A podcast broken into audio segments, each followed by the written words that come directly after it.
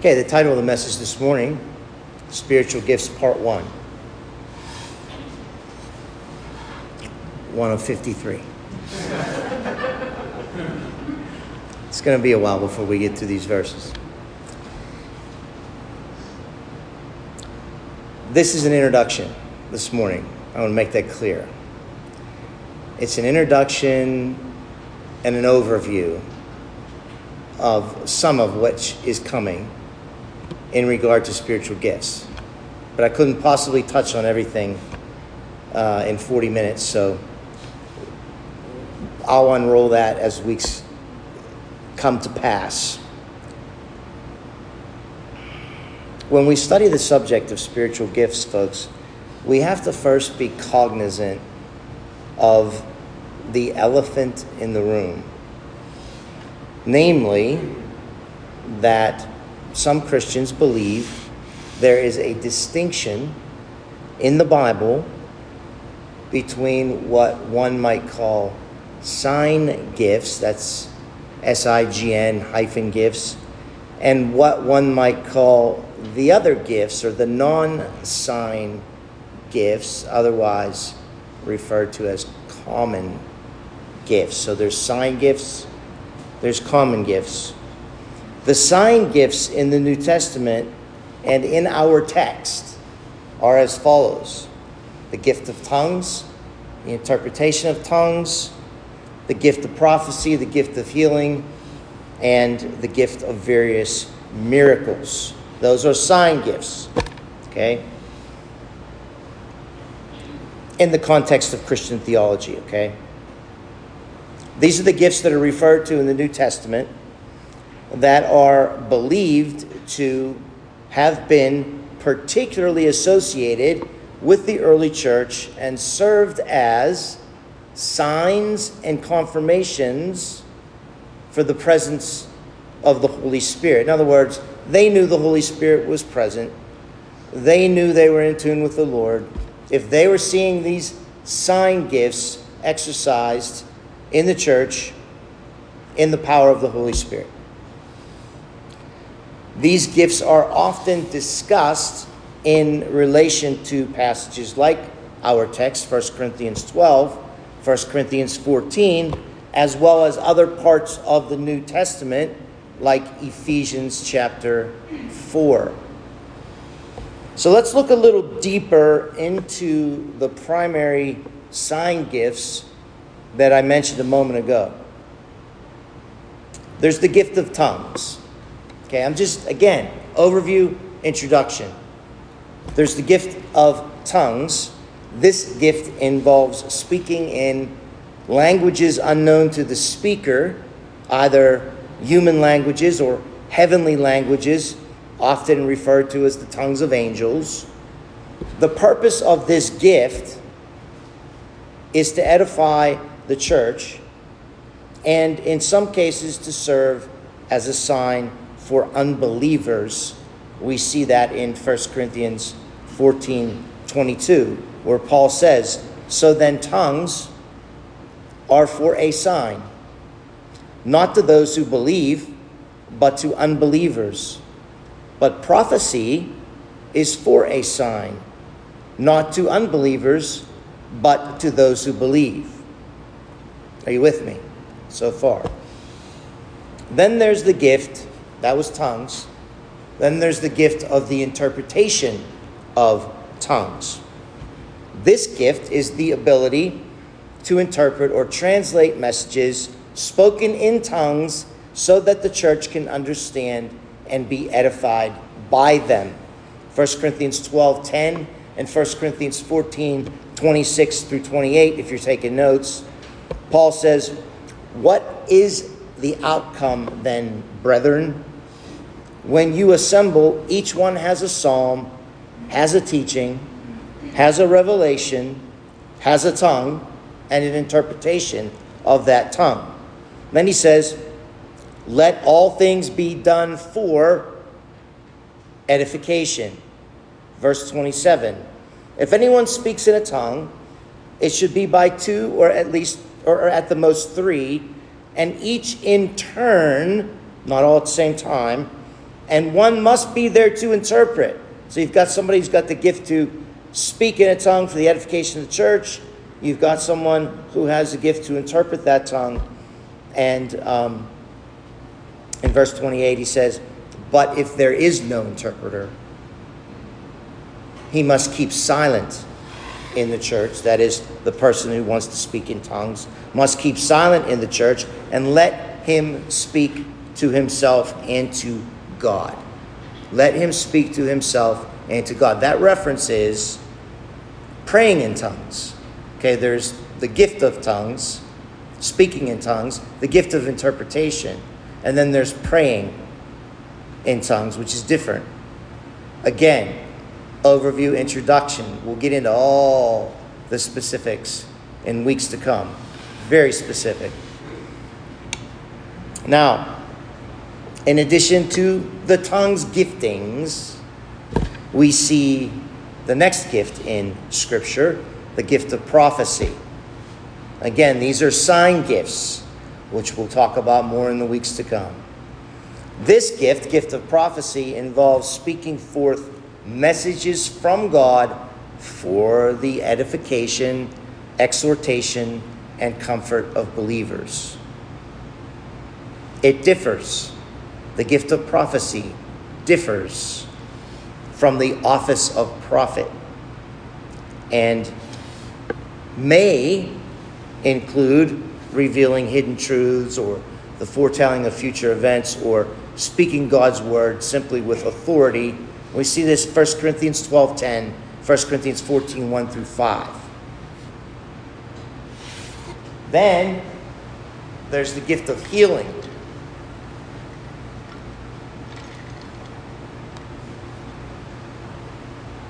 A healing gift involves the God given ability for someone to heal physical ailments and diseases. This could include miraculous healings. It could include instantaneous recoveries or gradual restoration to health. And we see this 1 Corinthians 12 9 and in James 5 14 15. Lastly, there's the gift of miracles. These gifts involve the Lord doing supernatural acts through someone that goes beyond the natural laws, such as healing someone of a terminal illness, or um, I'm told by missionaries in Africa, the raising of the dead, uh, controlling of nature, delivering individuals from danger, etc., etc. It's important to note this is the most important statement in the entire series it's important to note that views on the continuation of these gifts vary greatly among different Christian denominations and theological traditions.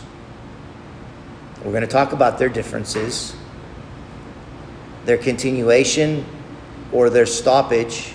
We're going to talk about all of that. Some believe that these gifts, these sign gifts I just went through, ceased at the end of the apostolic age, or they ceased when the New Testament canon was completed. I got some quizzical looks, I think most of you are with me. I hope so.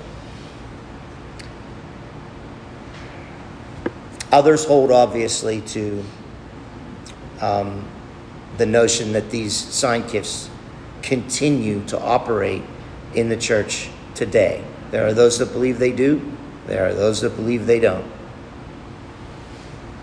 Now, this may come as a shock to some of you, but I personally come down on the side of continuationism.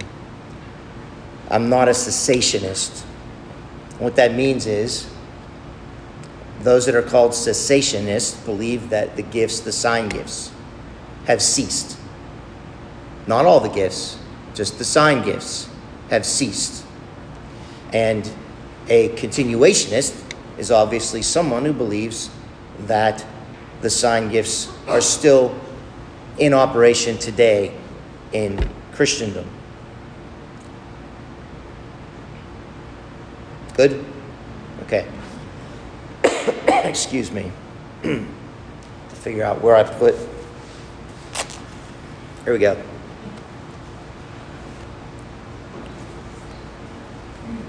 Okay. Bible scholars and Christians in general have debated the subject for centuries, but that doesn't make it any less important. Even in Reformed circles, which we're in, there are prominent, listen, there's prominent theologians who are Reformed who believe that these sign gifts are for today. And there are just as prominent theologians and scholars who do not believe they are for today. As always, I will present both sides with detail. Although a small group of you here this morning could probably rattle off the names of the scholars who have opposing views, okay? Some of you could do that but the majority of you can't. And that's okay. Because we are not, listen, we are not going to examine what each man or each scholar or each theologian believes. We are going to use novel idea. We're going to use the word of God to answer our questions and determine what we believe. God's word, the Bible, is the primary authoritative source of our doctrine not what other men believe. So we're going to try to stick to the interpretation of the text, texts, plural, and not the persuasion of men, at least not yet. We will discuss, I just can't help myself, um, those that are reformed that believe in sign gifts and those that are reformed that do not. So I'll probably share some of the stuff with you. Um,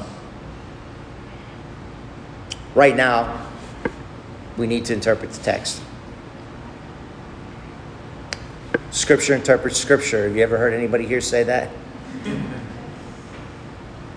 One other thing.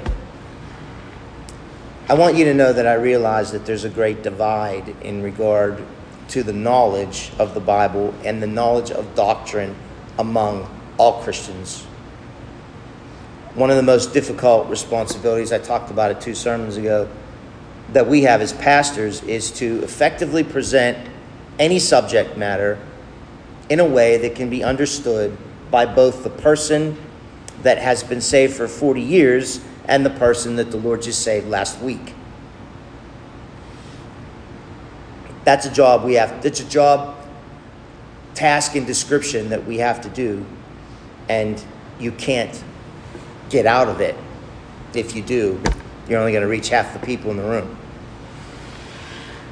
There are people in this room right now who have just heard the phrase sign gift for the very first time. And there are people in this room right now who have read entire books on the subject of sign gifts. And as such, will already be familiar with much of what I'm about to say over the next several weeks. To those seasoned saints who are familiar with the subject, I only ask that you be patient with me if I spend considerable time on something that you already understand and you already know, and I'm doing so because somebody else doesn't. So be patient for those people.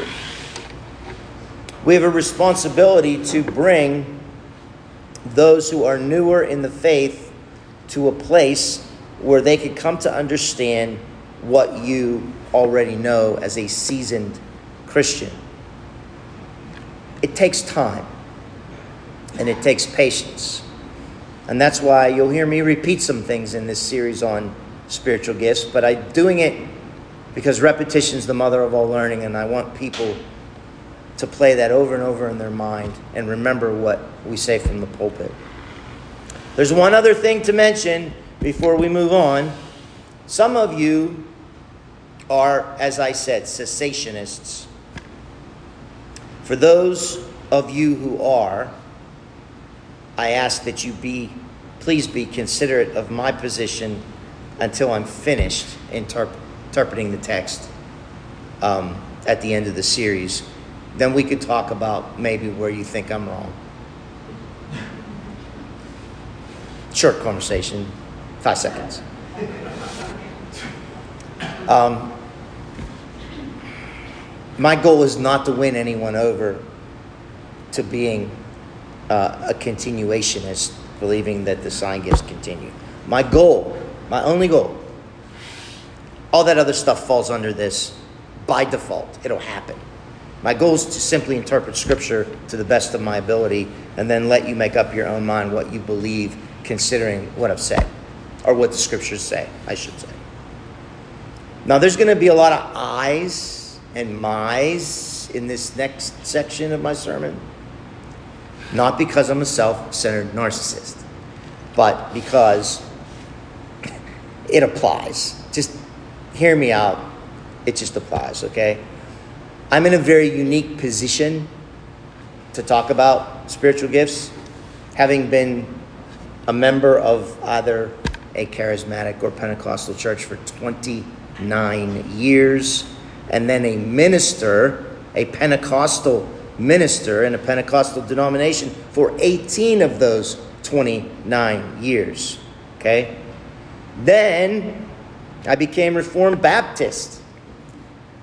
And that has caused me by default to have to study this subject uh, in perhaps more detail than most and um, with more experience than most. I'm not, I'm, you know me well enough to know, I'm not tooting my own horn. I'm just qualifying myself in the eyes um, in your eyes as po- possibly having something important to say here over the next several weeks regarding this subject matter. I'm also in a unique position given that I've been in, and I say this without exaggeration, it's the truth. I've been in hundreds of Pentecostal and charismatic church services, and as such, I've experienced many, many manifestations of these spiritual gifts from other people over the years. I've been in everything from charismatic Catholic healing masses to black AME churches. AME, for those of you that don't know, stands for African Methodist Episcopal Church, which is an all black denomination. Um, but I've been there. And um, I've, seen, I've seen sign gifts practiced there. Um, I've also been touched directly by people who have these gifts, which I will share more about at a later date in this series. I'll give you examples not only from other people's lives, but from my own. I had a virus when I was in my early 20s. They told me I'd have it the rest of my life. They told me I'd be debilitated, and they told me I should sign up for workers' comp. Um, I had five pastors lay hands on me and pray for my healing. Again, I was 22 years old. Not only, not only was I healed, but um, it's been documented that I was healed by a Christian doctor. So when I say I'll give you examples, I'll give you examples. Um, and you'll have a very difficult time refuting them, even if you are a cessationist.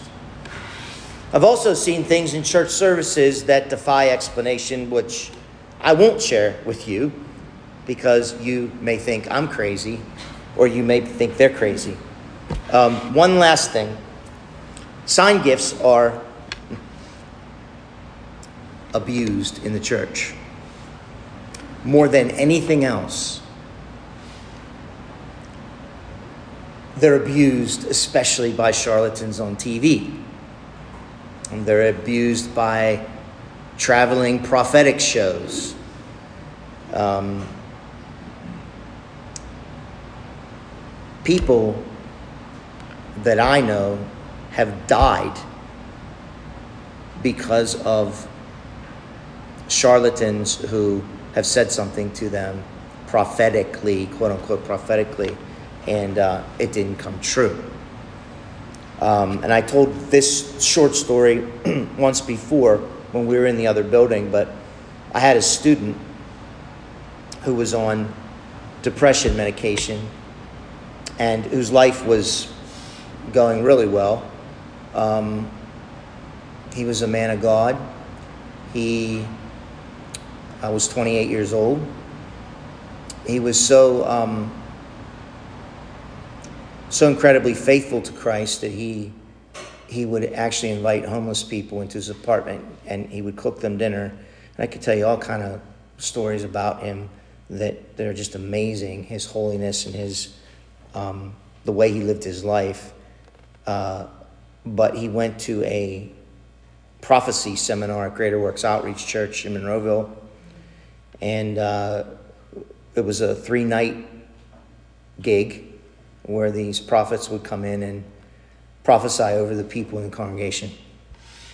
Well, one of the prophets prophesied over him and told him that there were demons trying to possess him and that these demons wanted him and they were chasing him and they were going to get his family if he didn't do something about it, yada, yada, yada. So after that three night period, um, one of the prophets uh, convinced him that he no longer needed to take his medication because these prophets were also charlatans in the area of healing and prosperity. Um, what the bottom line was, he stopped taking his medication and he killed himself.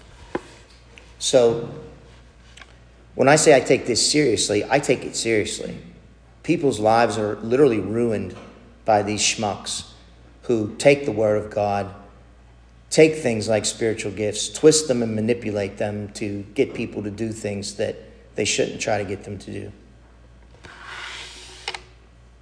The reason why I told you those stories and the reason why I said that is because I don't want anyone here to allow the abuse of spiritual gifts to quench their belief in spiritual gifts. Just because people abuse them doesn't mean they're not biblical. And just because people abuse them doesn't mean that they're not right. You with me? Okay. So we shouldn't be swayed by what men believe regarding these gifts as much as we should be swayed by what Scripture says about these gifts.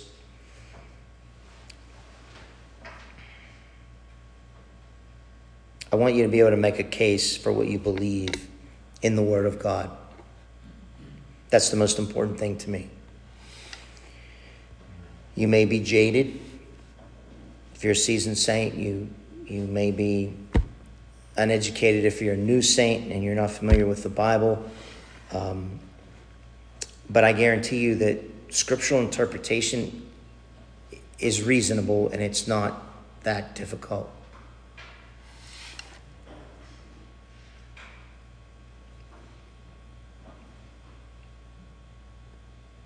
I am going to incorporate um, the history of these gifts in our decision making process as the body of Christ, Catholic Universal. Um, for example, one of the questions we'll ask ourselves is what did the early church believe about these things and what did they practice and why and for how long? Just because the early church was practicing this or that does not mean that we should do the same. We need to make sure that their practices line up with Scripture before we adopt the same practices today. We need to look no further for an example of this than the last few sermons on the Lord's Supper. We use the Word of God to conclude that the Corinthians were being abusive, careless in the way that they were conducting themselves. And, and those conclusions that we made are on the face of the text. They weren't hard to come up with. Paul made, made it very clear what they were doing and what they were doing that was wrong. Paul also makes it clear as how things should be in a neat and orderly, proper fashion. Um, when he talks about orderly fashion, he means the church service, things being done in an orderly fashion in the church service, people not speaking out in tongues when they shouldn't be, and things like that. And we'll get into that in detail later. We do the same today. We don't even realize it, by the way. We measure sermons and teachings and even lyrics to worship songs against the Word of God to see if it measures up, to see if it's true. And that's a good thing. I wish 90% of the churches out there did that. But in today's day and age, they don't. It's necessary to compare everything we do to the Word. Absolutely necessary.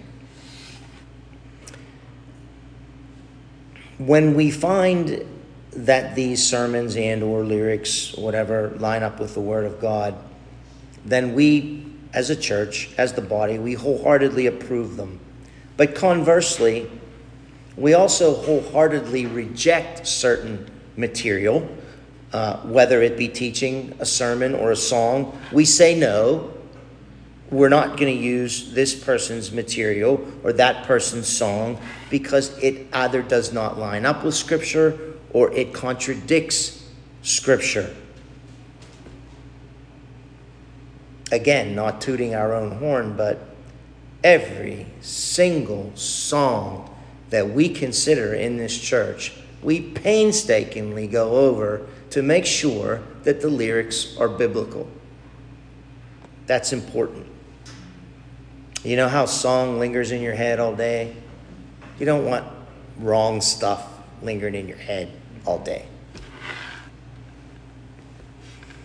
So, scripture's our measuring stick, is my point. And what I hope to do over the next several weeks um, while we look at spiritual gifts together is show you how important scripture is as our primary measuring stick. So let's get into the nitty gritty. And by the way, this is still introduction. Even the nitty gritty today is an introduction. Um, as I said before, those Christians who label themselves as cessationists believe or hold to the position that the sign gifts of the Spirit, of the Holy Spirit, ended when the New Testament canon was completed. Cessationists believe or hold the position that the sign gifts of the Holy Spirit ended when the New Testament was completed. This is one of the main arguments for a cessationist's belief concerning sign gifts not being for today. Excuse me.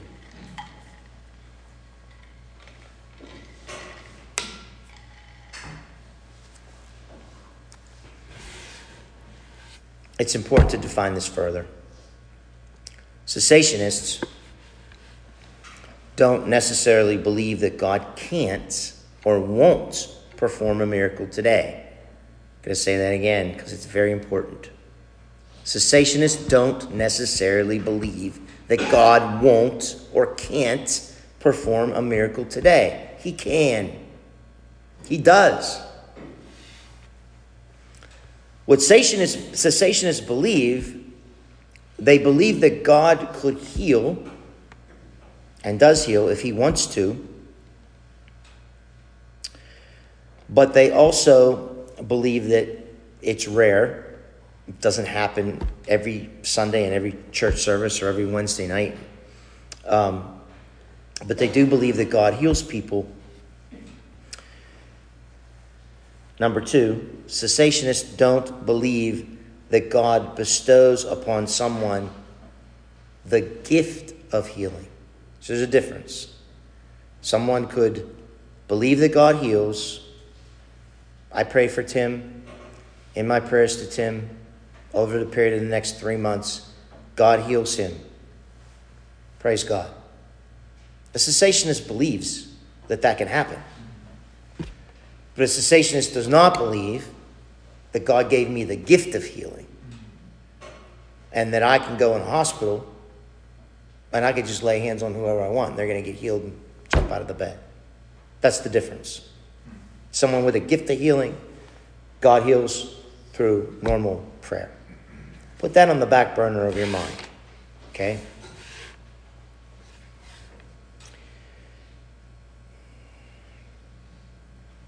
For those of you, and there are people here who do not know what the canon means, canon or canon, and it, it means a measuring stick, actually means a rod, but it's a measuring stick. the canon of Scripture or the canon of the Bible, when we say canon, we mean the 66 books from Genesis to Revelation. That's the canon. And we stand by those 66 books as Christians. We use those books to determine and discern whether or not things are taking place in the church as they should be. Everything that we do as Christians should be measured up against this authoritative rule or authoritative source known as the Bible or the canon of the Bible. It is our primary source. I get so frustrated when I talk to Christians and they say things to me. I'll say things to them like, Well, where did you hear that? Or how did you arrive and come to believe in that? And they look at me and they say, Well, it's just what I feel. God's telling me. One person said to me, Well, it's just what I see going on in the world. Christ is going to return soon. I said, How do you know?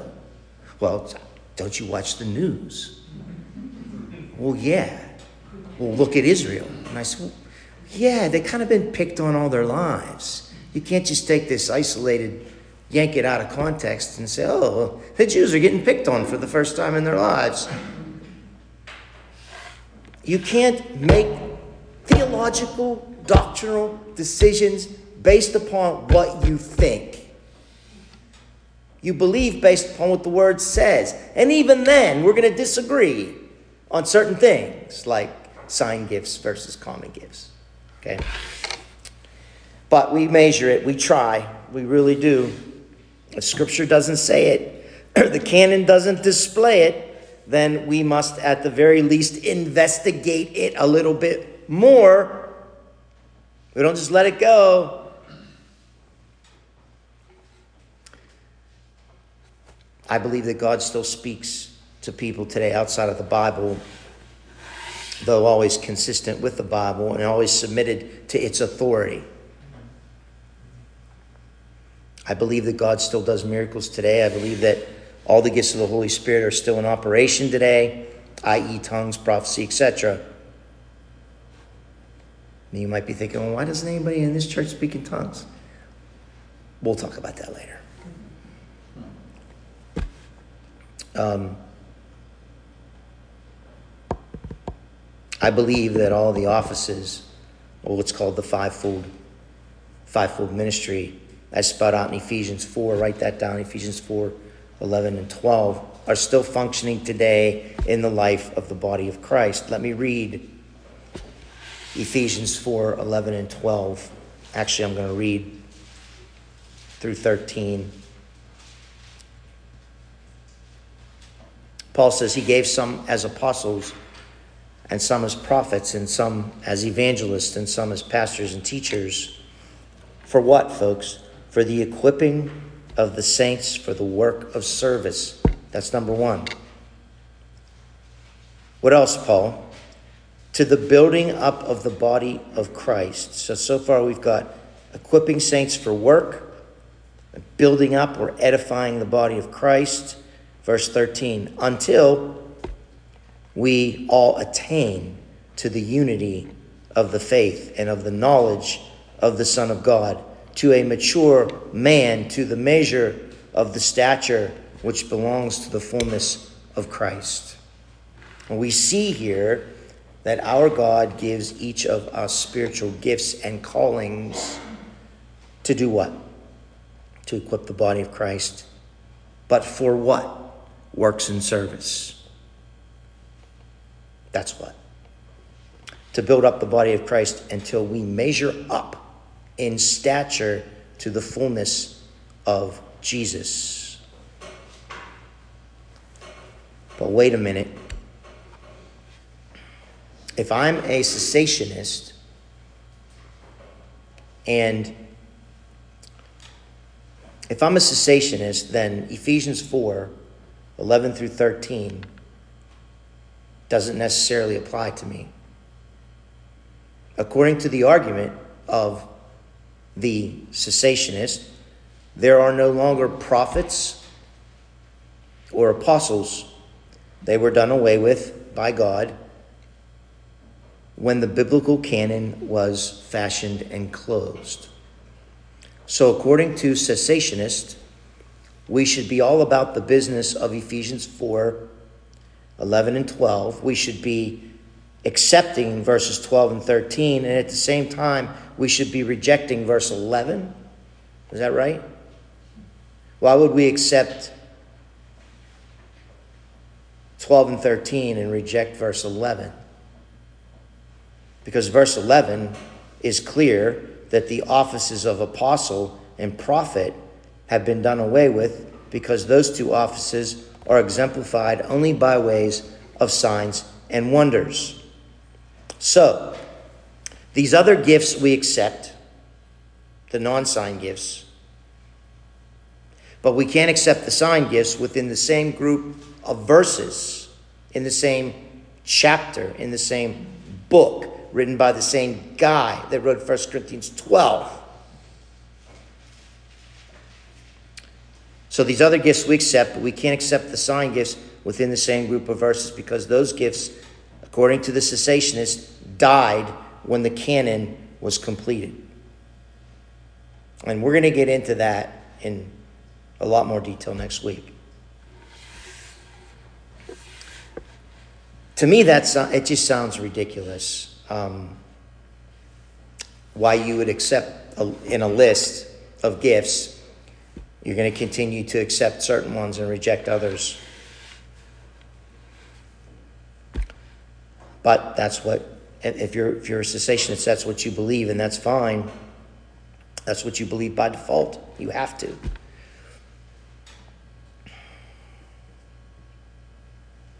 Remember what Judge Judy says. If it sounds stupid, it probably isn't true. Anyway, now some of you out there, sitting out there listening to this, and you're thinking, well, Mike, um, you've only presented one argument thus far, just now, and I could blow holes in that argument all day long, Mike. And to that I say, no, you can't and I will prove that you can't in the weeks to come. It is quite problematic to accept all of these gifts that Paul said Christ gave to us in verse 11 of Ephesians 4, while just rejecting two of those gifts in the list, namely apostles and prophets, just because there are no sign gifts today. It makes no sense to me. We're supposed to be studying context we're supposed to be allowing Scripture to interpret Scripture. Not that way, you can't. What one is essentially saying, if they hold this position, is that Paul was right on the money when he listed teachers, pastors, evangelists to build up the body of Christ and edify the body of Christ. But Paul was mistaken when he wrote prophet in that same verse because prophecy is a sign gift. Okay, moving on. It's, let me see where I'm at here. Let's try to get through one of these before we go. Hopefully, I can do it in five minutes, 10 minutes. The first argument of a cessationist Um, 1 Corinthians 13, 8 through 13. If you look there.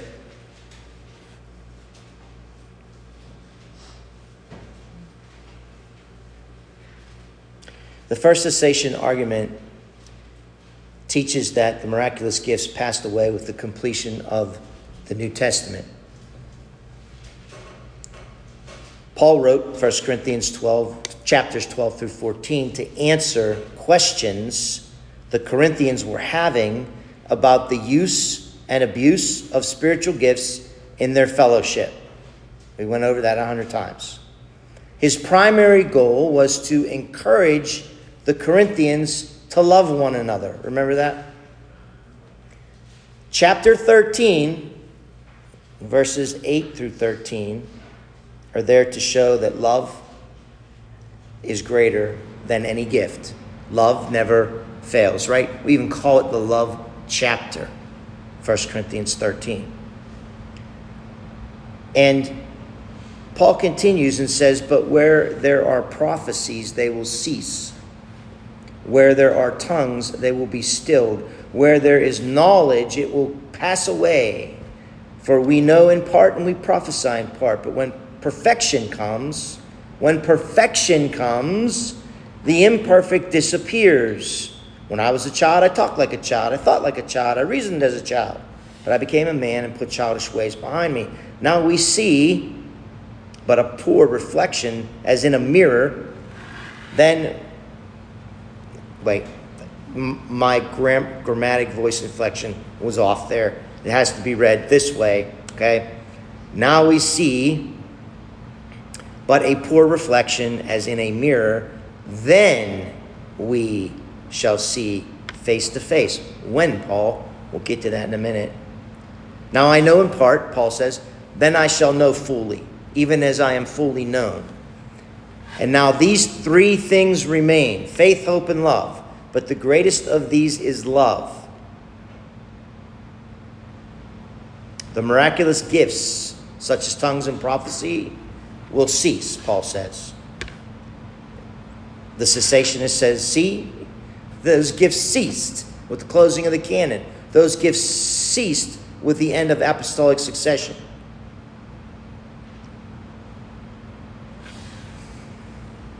Paul says, when perfection comes, the gifts are imperfect, they'll pass away. But what about when the perfect comes? What's Paul talking about? There are basically two ways that scholars have interpreted this passage. Number one, cessationists argue that perfection, that Paul talks about, refers to the completed canon of Scripture. So, all the books of the Bible, we're all floating around. We brought them into a canon, 66 books, okay? That's the perfect thing that Paul's talking about. Do you see Scripture anywhere in this context as a subject? No, it's not in there, okay? They hold that the first century church needed these miraculous revelatory gifts because the Bible was not yet complete. And when God completed the scriptural canon, these gifts were no longer needed and God took them away. That by far just sounds so off to me. So off.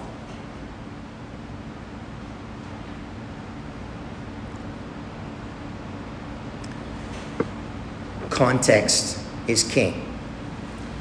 There is absolutely nothing in 1 Corinthians 12 or chapter 4 of Ephesians to even hint, let alone, let alone suggest, that the perfect that comes is the closing of the canon of Scripture. No one can pull that out of Scripture. It ain't in there, it's not there.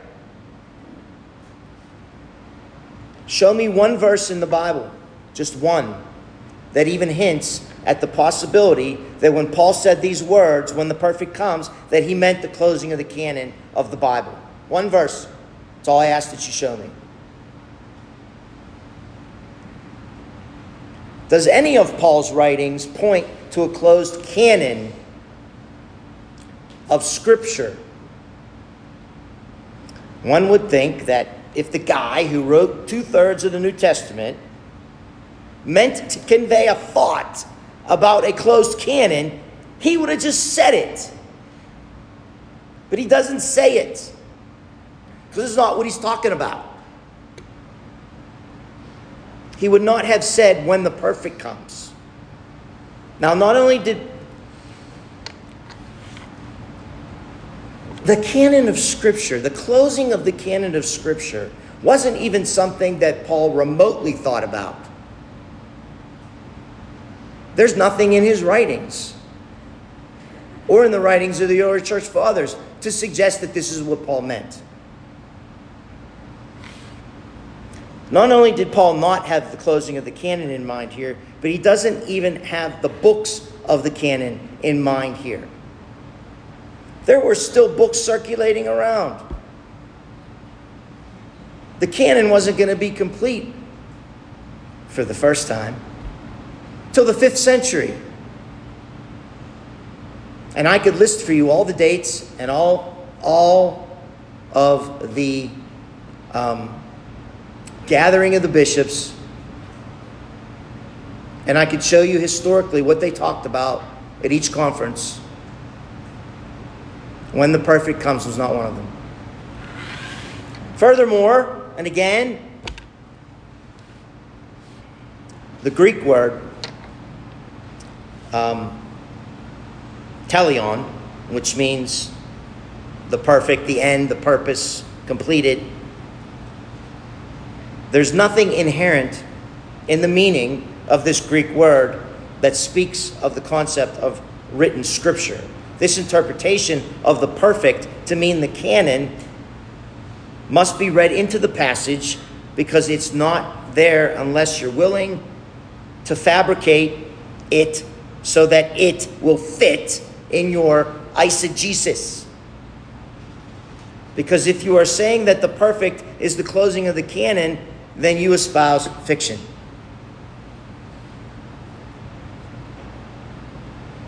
And folks, go look up the Reformed theologians that are alive today who believe in sign gifts and those that don't. Those that don't, do not any longer use when the perfect comes. They don't use it as an point of argument for their own argument because that's how stupid it is. That's why they don't use it anymore. They used to, they don't now. So, if the perfect was a reference to the canon of Scripture, we should expect a number of commentators in the history of the church to have held this view, right? However, this is not what we find. This is why it is so important to read multiple sources of Christian history. There's one of them will lie to you. You got to read multiple. Okay? I give you an example. Example. As I was preparing, I was reading what well-known Bible people, theologians, scholars, pastors, writers, had to say about this. The one guy that I read was from the Gospel Coalition, which is a pretty respected gig, right? And he said this He said, Nowhere in the New Testament does Jesus or any of the New Testament writers, he said, quote anything in the New Testament that wasn't from the Old Testament.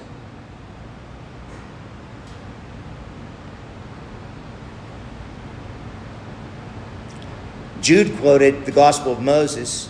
Jude quoted First Enoch. Jesus quoted the book of Sirach. Paul quoted the book of Sirach. Jesus and Paul both quoted the book of wisdom. I could show you the quotes in my Bible.